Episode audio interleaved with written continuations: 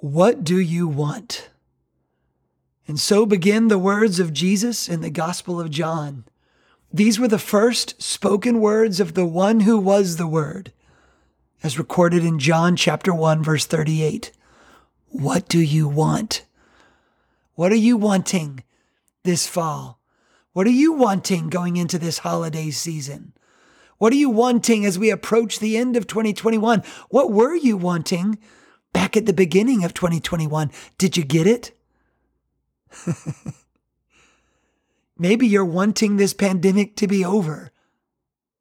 Still, maybe you're wanting justice, wanting peace, or maybe you're just wanting enough money to get you through the month and through the Christmas season and your shopping. It turns out that what we want is very important to Jesus.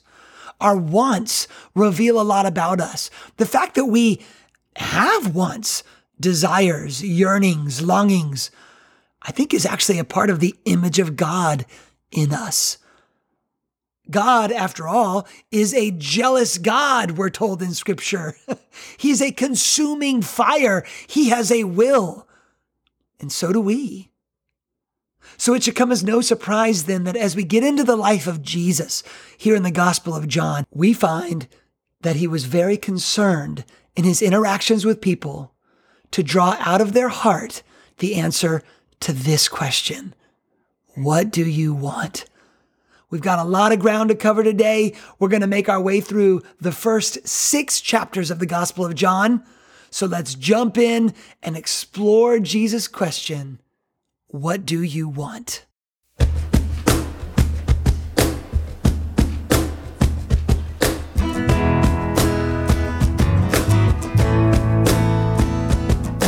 welcome back to the Such Things podcast. I'm David, and we're continuing in the Gospel of John, taking a look at Jesus. Let's read together John chapter 1, verse 35. The next day, John was there again with two of his disciples. When he saw Jesus passing by, he said, Look, the Lamb of God. When the two disciples heard him say this, they followed Jesus. Turning around, Jesus saw them following and asked, What do you want?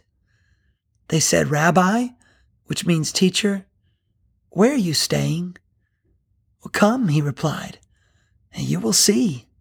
So they went and saw where he was staying, and they spent that day with him. It was about four in the afternoon. I must admit, I've always been a little jealous of these guys. They, they got to spend a day with Jesus. And it changed their the rest of their days. Uh, they were never the same. Oh, man, I wish I could spend a day with Jesus. But I want to point out to you here, verse 38, the first words of Jesus recorded in the Gospel of John. It was a question What do you want? It's always interesting uh, to me when to, to you know when a writer introduces a character for the first time, whether it be in a, a book or a TV show or a movie. It's always interesting to see that character's uh, first interaction, their first lines of dialogue. Often those first lines, those first moments, that first scene, it will set the tone for that character and for their, you know, developmental arc throughout the series. And it's interesting, like recently, my wife and I watched this show called Only Murders in the Building with um, Steve Martin and Martin Short and Selena Gomez. Who knew uh, how well she would fit with those two old guys? uh, now, it was a great show. I was not very pleased with some of the uh, the language, just to, you know, kind of got to say that, let you know that. But it was interesting going back the other day. We watched the first two episodes again after finishing the first season. And it was interesting to see the way the characters were introduced. The first lines, the first things they said, the first things they did. And, and then to, to see, like, oh, now I know this character so much better, but already I can see how the, how the writer was developing them. Well, John's a pretty good writer. And I don't think it was by accident, uh, uh, you know, uh, an accident that the first words he puts in his gospel that Jesus says was this it was this question. What do you want? Why did Jesus ask them that? I mean, they're following him. It almost seems like he was like annoyed, like, why are you guys following me around? You know, what do you what do you want? Why were these the, the first words that John recorded? I pondered that as I was reading through John recently. And I began to realize that this question, these words of Jesus, this becomes an important theme in his interactions with people throughout his life. He seems to drive at this over and over with people. He, it's like he wants people to acknowledge what they want, to admit it, to own it, or, or maybe to realize what they're wanting. But simultaneously, he knows what they want. Bible says he knows what's in a man, you know? He knows what we all want. He knows what we really want. I won't sing the Spice Girls song. Tell me what you want, what you really, really. He knows what people really want. Over and over in the Gospel of John, I found as I was reading, reading it again for the, you know, several hundredth time, I, I found that Jesus seems quite interested in what people want. Perhaps this is teaching us some things about God and about our relationship with Him. Perhaps God is very concerned with what you want today. Well, what did they want? Well, they said, they said, well, hey, where are you staying? That's what they, they wanted to know. And, and I think they wanted to, to spend time with him. So did they get what they wanted? Well, yeah, he said, come and you'll see. They got to spend the day with him. Let's go to another story. Let's just, let's just kind of look through some of these stories in the first chapters of John. And let's see what these people wanted and how Jesus kind of brought them to that question. John chapter 2, verse 1. Let's read on together. On the third day, a wedding took place at Cana in Galilee. Jesus' mother was there, and Jesus and his disciples had also been invited to the wedding. When the wine was gone, Jesus' mother said to him, They have no more wine. Woman, why do you involve me? Jesus replied, My hour has not yet come. His mother said to the servants, Do whatever he tells you. All right. What what did Jesus' mom want here? Well, she made it well, she I was gonna say she made it very clear. Actually, she was kind of passive aggressive about it. this is like a classic mom or wife I, am not trying to, to be offensive here, but how many times have, uh, as your mom or, or my wife, they, they, they, they'll say what they want, but they don't even phrase it as a question. It's a statement. Uh, they're out of wine. And I'm thinking, is that like a request? Is that a question? Do you want and? but you know what she wants. She wants Jesus to do something about it. And, and his response, he says, well, Woman, why do you involve me? My hour has not yet come. It, it's again like I was talking about writers and, and stories, right? When, when they're you're writing a, a like an origin story of a superhero, it's like usually their their superpowers aren't revealed in episode one or two even. It's like, hey, give me Jesus is like, hey, this isn't that episode yet. Well, did she get what she wanted? Yeah. He did it. He, he turned the water into wine. He changed his plan, it would appear. He adapted the story, the writing, apparently, for what his mom wanted. What we want seems to matter a great deal to Jesus. And interestingly, in this story, it, it, and in many stories in the Bible, it would actually appear that God's plan has a has, has a great deal of leeway in it for what we want. I, I think we often think of God as like, you know, his will is, is, is set in stone and, you know, we're kind of like robots, just, well, God's will will happen. Actually, uh, what I see in the Bible is God having a lot of give and take with people over what they want. I mean, think about when Abraham there in the Old Testament, he bargained with God one time for, for what he wanted. And, you know, think about parents with their kids. Kids always keep asking for what they want over and over, and oftentimes they get it. We recently took our kids up to the mountains for a you know a little road trip to see the fall leaves, and man, the questions: Are we there yet? Can we play a game? Can we stop? Can we get a snack? Oh, All their wants being voiced to me and Lisa constantly from the back seat to the front seat. And I'm going to tell you, they often got what they wanted.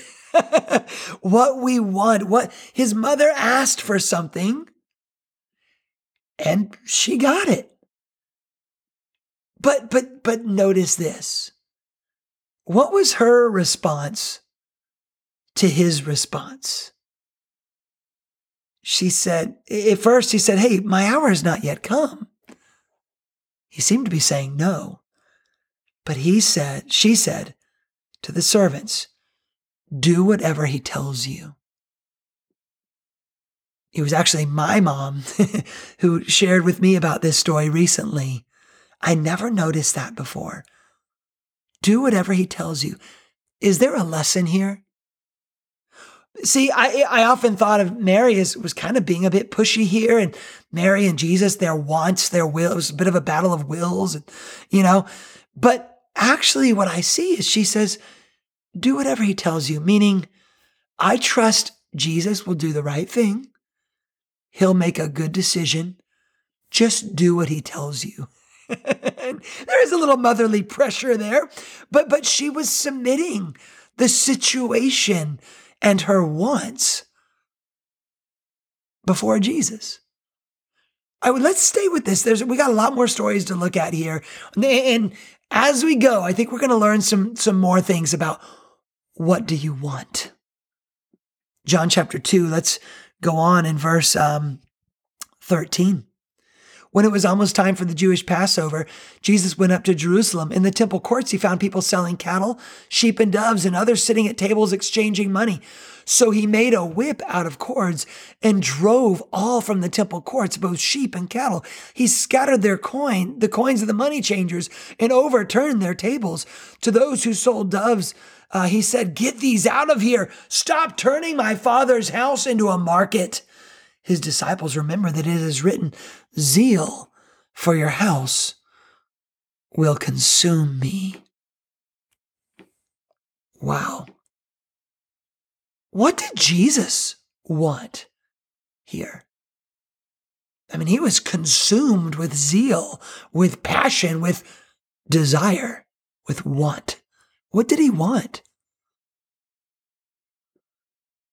He says, How dare you? Stop turning my father's house into a market. I think he wanted God's, his father's glory, his father's honor. But I think there's more. I think he wanted the temple, a temple that would allow all people to come to God. See, in Luke's account of this story, it, it quotes the Old Testament. It says, This is to be a house of prayer for all nations.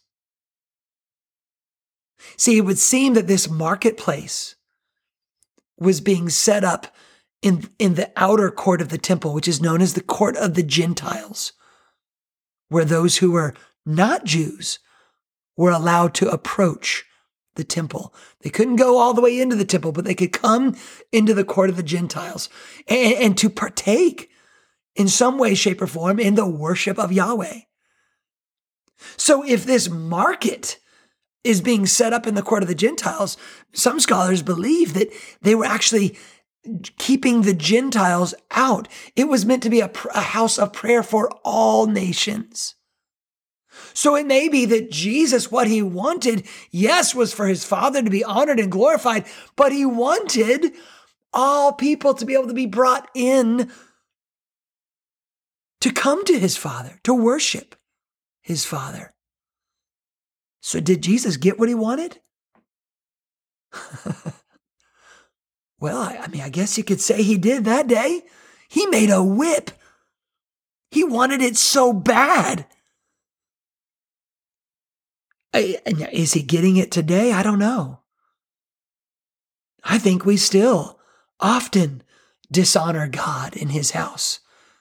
I think we still sometimes keep people out that God wants to be brought in. But he got it that day. He made sure of it. He made a whip. It makes me wonder if this is what Jesus wanted. Do I want the same things?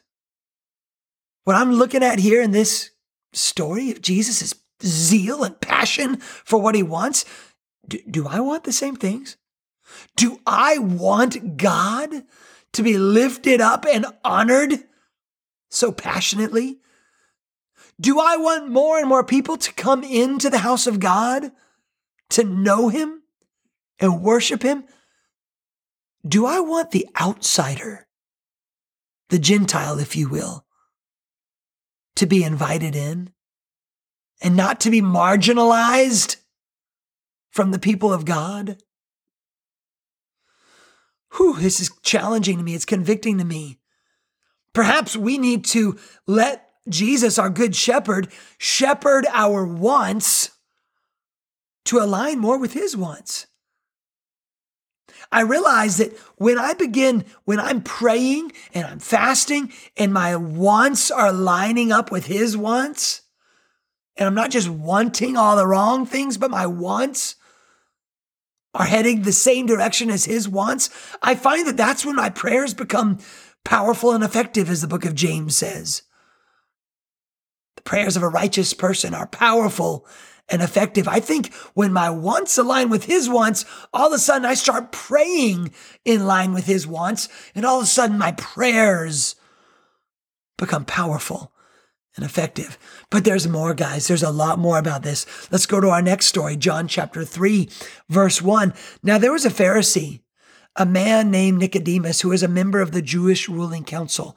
He came to Jesus at night and said, Rabbi, we know you're a teacher who has come from God, for no one could perform the signs you're doing if God were not with him. Jesus replied, Very truly, I tell you, no one can see the kingdom of God unless they're born again.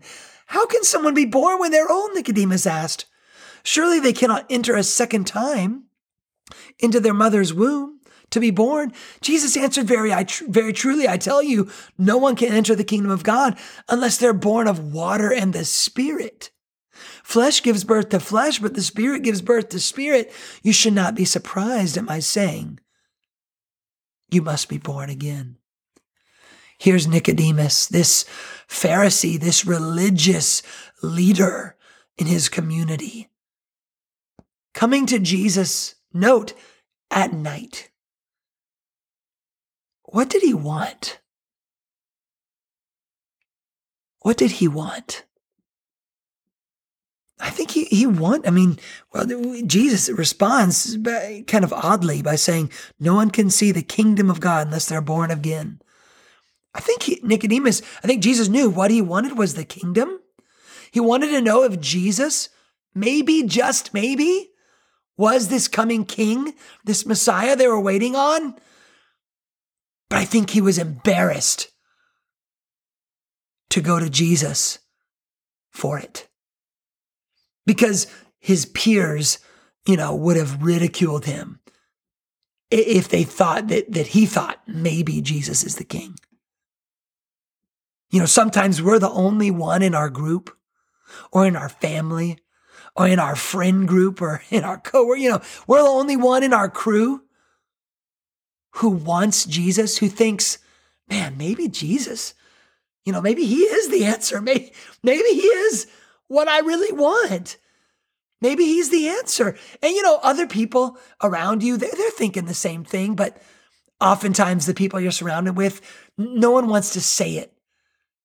You don't want to be the one in the group that's going after Jesus the one in the family that's like a Bible banger that's all about Jesus. It's tough to be that, that guy. So what do you, what do you do? Sometimes you come at night. He came at night. And then Jesus gave him something unexpected. He said, Hey, you can't see the kingdom of God, Nicodemus, unless you're born again. He's like, What are you talking about? Of course, we, we know he says you got to be born of water and the spirit, right? You need to be, be baptized. He gave him something unexpected. He said, What are you talking about, Jesus? Often, when we bring our wants to Jesus, He gives us what we want, but not what we expect. You know, we, well, I remember when I came to Jesus for the first time, I think I thought I would get like a, a pat on the back and, hey, boy, you're doing so good. You're such a good guy. But, but uh, like the rich young ruler in another story who came to Jesus, like, what do I need to do to inherit eternal life? And, you know, good teacher, what must I do to be saved? And he said, no one's good. And I found as I came to Jesus that I found that I wasn't as good as I thought I was. I, I, often Jesus doesn't give us what we want or or what we expect. But, well, I'm sorry. he will give us ultimately what we deeply and really want and truly want, but not what we expect. In Nicodemus' case, it was this idea of being born again. He, he's like, what do you have to go back into your mother's womb? What's funny is I still find that people are thrown off today to find that Jesus wants them to be born again through baptism. You know, I still find that people are like, well, you don't have to be baptized. And I'm like, well, apparently my preacher didn't tell me that. Well, this preacher did. Jesus did. He says, you know, be baptized in the Great Commission. Go make disciples, baptize them. It's interesting when Jesus uh, we we want him we want what we want but then when it's not what we expect sometimes we get a little thrown off but, but let's keep going there, there's so much more to learn here john 3 verse 16 you've probably never heard this verse before For God so loved the world that he gave his one and only Son, that whoever believes in him shall not perish but have eternal life. For God did not send his own Son into the world to condemn the world, but to save the world through him. Whoever believes in him is not condemned, but whoever does not believe stands condemned already, because they have not believed in the name of God's one and only Son. This is the verdict. Light has come into the world, but people love darkness instead of light because their deeds were evil. Everyone who does evil hates the light and will not come into the light for fear that their deeds will be exposed. But whoever lives by the truth comes into the light so that it may be seen plainly that what they have done has been done in the sight of God. I, what does God want from this paragraph here versus what do we want? It says here quite plainly, we want darkness says lights come into the world, but people love darkness instead of light because their deeds were evil. What does God want? God wants us to be saved, not to be condemned, to save the world. But we want darkness. Uh, too often we say we want Jesus, but we want to keep living the way that we're currently living. We want what we want, even if it's sinful, and we don't want to give it up for Jesus. He wants his children to come to him, but willingly, not by force. Nowhere in John does Jesus force what he wants on anyone. See, Jesus, God here wants us to come to him, to be saved, to not be condemned, to come into the light. But will I allow him? Will I allow the good shepherd to shepherd my wants? Will you allow Jesus to change what you want and to give me what I really want deep in my heart, which is life in him? He knows what I actually want most deep in my heart is in fact him but we've got these these competing wants in there that he's going to have to deal with. Look at this. Go on down to John 3 in verse uh, 27 here. Look at this. Let's see what John the Baptist wanted. Um, so, so okay, I, I got to give some background here. Um, some of um, some people come to John and they say, "Hey, you know, John, uh, you were like the big show in town, but now this guy Jesus is the big show. Everyone's going to him to get baptized. You know, you're John the Baptist. Now they're getting baptized by someone else. You know, what do you make of that?" And he replies, John three verse twenty seven, "You know, a person can receive only what is given them from heaven." You yourselves can testify that I said, I'm not the Messiah, but I'm sent ahead of him. The bride belongs to the bridegroom. The friend who attends the bridegroom waits and listens for him and is full of joy when he hears the bridegroom's voice. That joy is mine, and it's now complete. He must become greater. I must become less. Whew. What did John the Baptist want? His own glory or the glory of Jesus?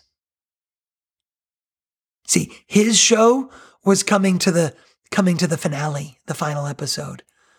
Jesus' show was just getting started.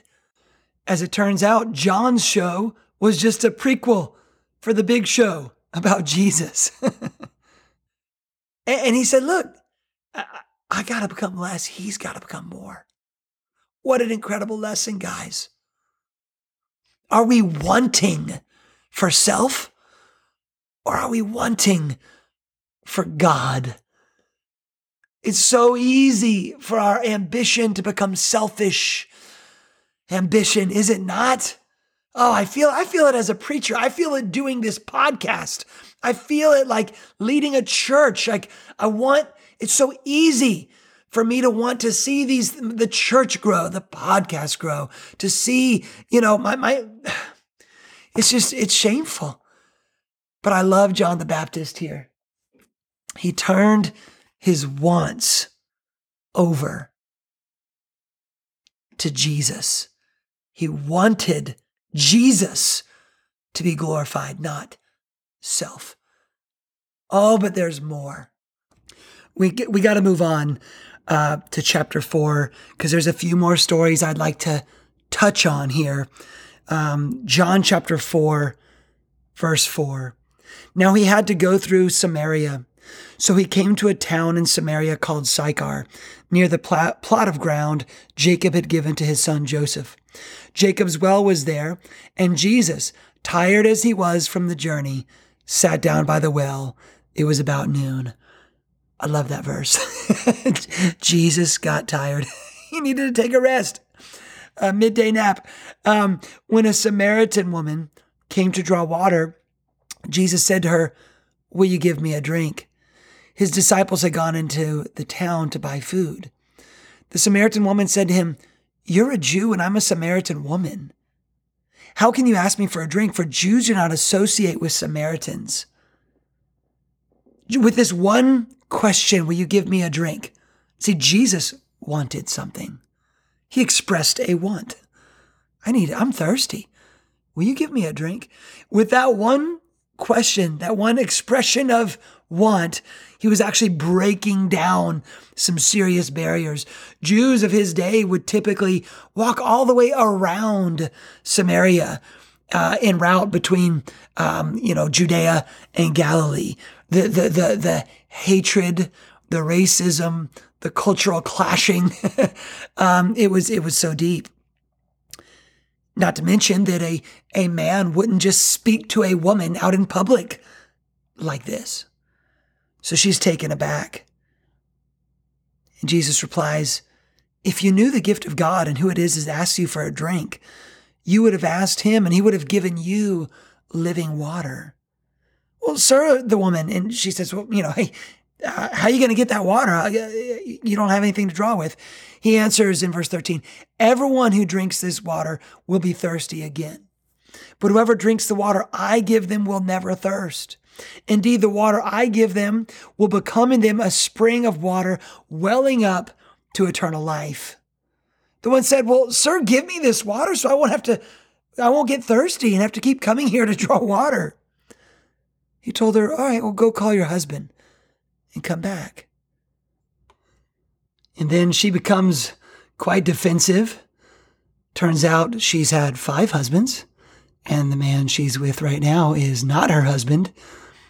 And Jesus kind of draws attention to that. She tries to deflect the conversation to more of a religious debate, uh, which is typical, right? When it gets too personal, we'd rather talk about religious or political arguments than our own problems, our own stuff. But eventually, he keeps kind of driving deeper into her heart, deeper into, I think, her wants. And she begins to suspect, Are you the Messiah? And he reveals to her that, uh, yes, he says, I, the one speaking to you, I am he. Jesus took a conversation about him wanting a drink of water and very quickly made it about the spiritual water that this woman was thirsting for. He, he moved the conversation from his wants to her wants. And of course, along the way, he was tearing down gender barriers, racial barriers, cultural barriers, religious barriers, all to get to this one lonely, lost woman so she could have a little talk with Jesus about what she really wanted. Turns out Jesus was not the thirsty one, but the woman was the one who was wanting living water. He just had to kind of open her eyes to that. Prior to this little talk by the well, she was pursuing her wants in all the wrong places. It would appear. In relationships, sin, sinful relationships, false religion. Go, go, go back and look into the story. She's just like us. Just like her, when we realize that Jesus is it, He's what we want most, well, we come to Him and drink and then joyfully tell our whole village. That's what she ended up doing a few verses later. it's it's it's such a beautiful story. I wish I had more time to talk about it. You know, the the disciples show back up, the, the 12, and it says none of them asked, What do you want to Jesus? Or why are you talking with her? Why are you talking with the woman? and and they said, Hey, eat something. He says, I have food to eat that you know nothing about. They said, Hey, did someone else bring him food? He says, Hey, my food is to do the will of him who sent me to finish his work. We see what Jesus wanted was for this woman, this outsider, her whole village to get a chance to drink, to, to get what they, what she really wanted on a deeper level. Oh man, what a great story. And there, there's so many more. Go on in John chapter 4.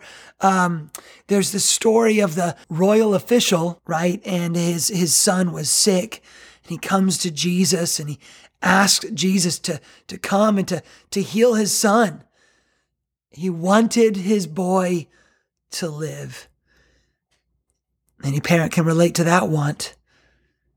And he got what he wanted. The official's son was was healed. Um, and then what happens? We go down to John chapter 5. Oh, another great story about what someone wanted and Jesus drawing attention to what someone wanted. It says um, he went up to Jerusalem for one of the festivals, and there's a, a, a pool there. Um, called Bethesda, surrounded by five colonnades. Here, a great number of disabled people used to lie the blind, the lame, the paralyzed. One who was there had been an invalid for 38 years. When Jesus saw him lying there and learned that he had been in this condition for a long time, he asked him, Do you want to get well? Sir, the invalid replied, I have no one to help me into the pool. When the water is stirred while I'm trying to get in, someone else goes down ahead of me. Jesus said to him, Get up, pick up your mat, and walk. At once the man was cured he picked up his mat and walked. And they end up getting in trouble for doing yet another healing on a Sabbath day. How about that question? Jesus said, Do you want to get well? Wasn't the answer obvious? But again, apparently we just see Jesus with this fascination into people's wants. I, I, why did he ask the man that? Well, the, the man's response is interesting. He says, I have no one to help me. Maybe Jesus wanted him to say that. What he, maybe what the man wanted was someone to help him. man, just, these stories are so rich when you think of it like this. Um, and what did Jesus do? Did the man get what he wanted? Yes, Jesus helped him. The magic water couldn't do it. His superstition couldn't do it. When we finally take our wants to Jesus rather than all the counterfeits like this guy had been doing for 38 years, then we find the miracles. Maybe you need someone to help you into the water. Find someone to disciple you, someone to teach you the Bible, to take your hand and lead you into the water. Man, the, these stories, I mean, it's just incredible. We could, we could talk so much about them. Um, it, it just, it goes on from here. I mean, you go over to chapter six, uh, you see Jesus coming to a crowd of 5,000 people who wanted some food. They were hungry. He was teaching them giving them the food of good spiritual teaching, but they wanted bread. So what did he do? He fed them. He gave them what they wanted. He fed them. And then we we find uh, the story of Jesus walking on the water. The disciples were afraid. He says, "It's I. Don't be afraid." Uh, he walked out to them in the night on the water. I'm sure there's some connections we could draw there, but we got to move. I want to I want to bring this in here. But look at this. Go to chapter 6, verse 25. Listen to this. When the people, when they found him on the other side of the lake, they asked him, Rabbi, when did you get here? He answered, Very truly, I tell you, you're looking for me not because you saw the signs I performed, but because you ate the loaves and had your fill. Don't work for food that spoils, but for food that endures to eternal life, which the Son of Man will give you. For on him, God, uh, God the Father has placed his seal of approval. And they, they, they say, well, what, what do we do to do the work God requires? He says, the work of God is to, this, to believe in the one he sent. He said, well, what sign can you give us? And he goes on, skip down to verse um, 35. He says, hey, I am the bread of life. That, that, that bread that I fed y'all on the other side of the lake, the bread that you're looking for, I'm the bread. Whoever comes to me will never go hungry. Whoever believes in me will never be thirsty. But as I told you, you who have seen me and still you do not believe. Man, what did these people want? And did they get it? Obviously, Jesus, we're not just talking about actual tangible bread that, to fill the belly here. Like the water metaphor with the woman at the well in chapter 4. The bread in chapter 6 is uh, another image that Jesus uses to indicate that what we all really want deep down is Him. It's Jesus. And then he starts talking about believing. Believing. The work of God is this to believe in the one He sent. And what does it mean to believe in Jesus? Perhaps belief is more than what we've thought. Just this intellectual, yeah, I believe in Jesus. Thank you. Check. I'm saved. Um, what if Jesus talk here about belief and believing in him has to do with his fascination with what we want, what they wanted? Maybe to believe in Jesus means to put your trust in Jesus, to put all your hopes in Jesus, to bring all of these wants that are stirring within all of us, to bring that to Jesus. To let Jesus be Lord over our wants. To decide to want Jesus most. Look at this, John 6, down here in verse 60. This is oh, this is awesome. On hearing this, many of his disciples said, Man, this is a hard teaching. This whole thing about the bread of life, and and uh, you know, and he talked about you got to eat the flesh of the Son of Man. I'm the bread of life. They said this is a hard teaching. Who can accept it? Aware that his disciples were grumbling about this, Jesus said to them, "Does this offend you?" Skip down to verse 66. From this time on, many of his disciples turned back and no longer followed him. You do not want to leave too, do you? Jesus asked the 12. Do you want to leave, guys? You don't want to leave, do you? He wanted to know what they wanted. Had they stopped wanting him? Simon Peter answered him, Lord, to whom? Oh man, this is so awesome. Lord, to whom shall we go? You have the words of eternal life. We've come to, here it is that word again, we've come to believe and to know that you're the Holy One of God. He says, Jesus, we want you. We've put all our eggs in this basket. Is what Peter's saying. All our hopes, all our wants, our belief, it's all in you, except Judas, apparently. Where are your hopes? Listener, brother, sister, what do you want most? Who do you want most? What would it take for you to leave? For something else you want more than Jesus? a spouse, if you're single, maybe, or if your marriage is hard, a job, an easier life. Sometimes the grass is greener. You find yourself like the psalmist in Psalm 73, looking out thinking, Do I want this life, the Jesus life? But I feel like Peter, he says, Where, where else would I go? Y'all, I signed up for Jesus. I, am and this is David talking here. I, I can't leave because I can't leave him. I can't leave his church because I can't leave him. I decided a long time ago, I want Jesus most.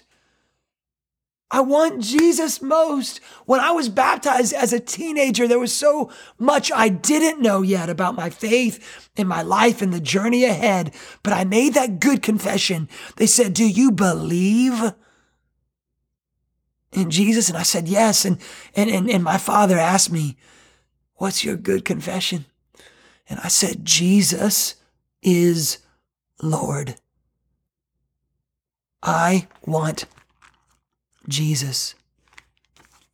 Our brother James puts it this way in James chapter 4, verse 1.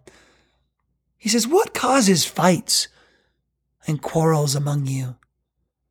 Don't they come from your desires that battle within you? You desire, but you don't have, so you kill. You covet, but you cannot get what you want, so you quarrel and fight. You do not have because you don't ask God. And when you ask, you don't receive because you ask with wrong motives. Or do you think scripture says without reason that he jealously longs for the spirit he has caused to dwell within us? The footnote there says, or that the spirit he caused to dwell in us envies intensely. Or that the spirit he caused to dwell in us longs jealously.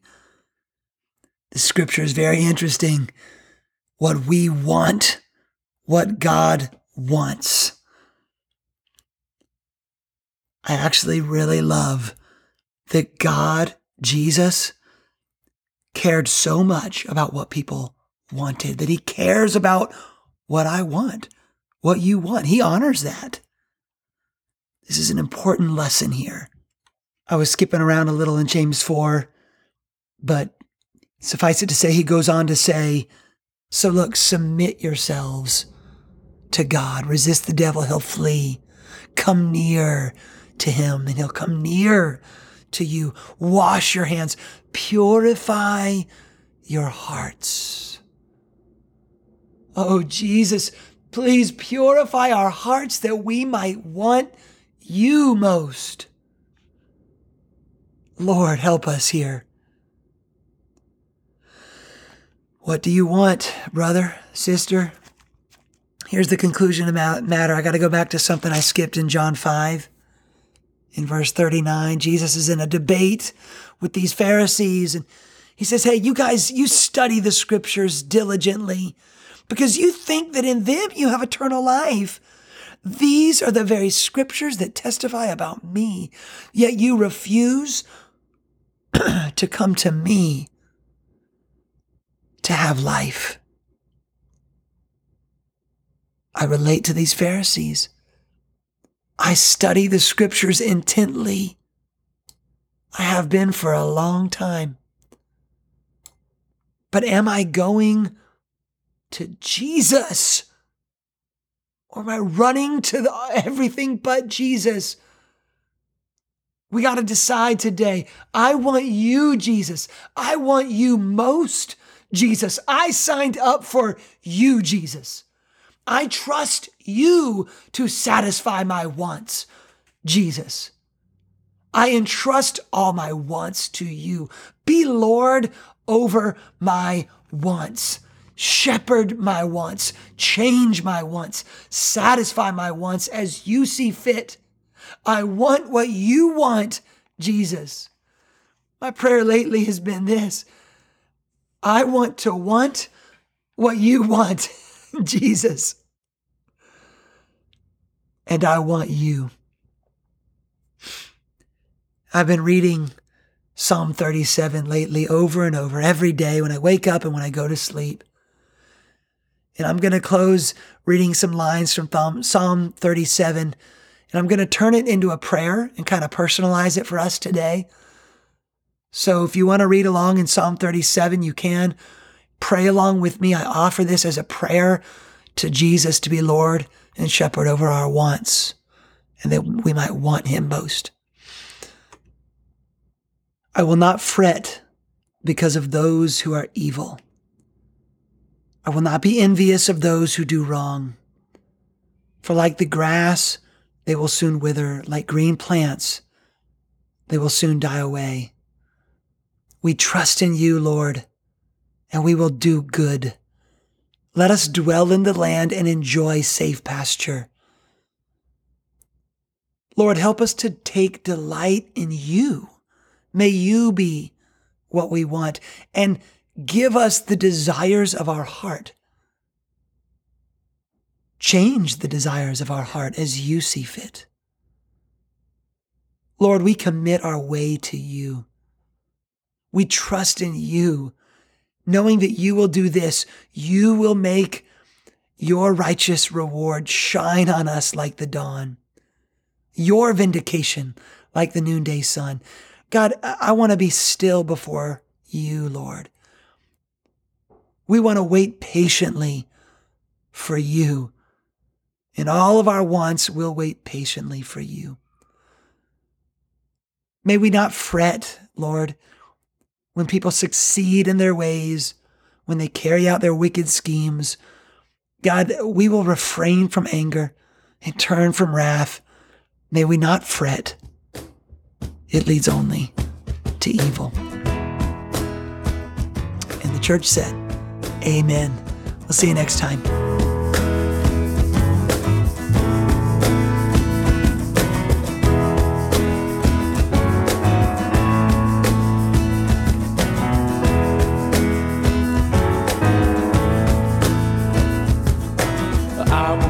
Praise the Lord today, for He is all my hope and stay. Our God is good, His name is great, hallelujah.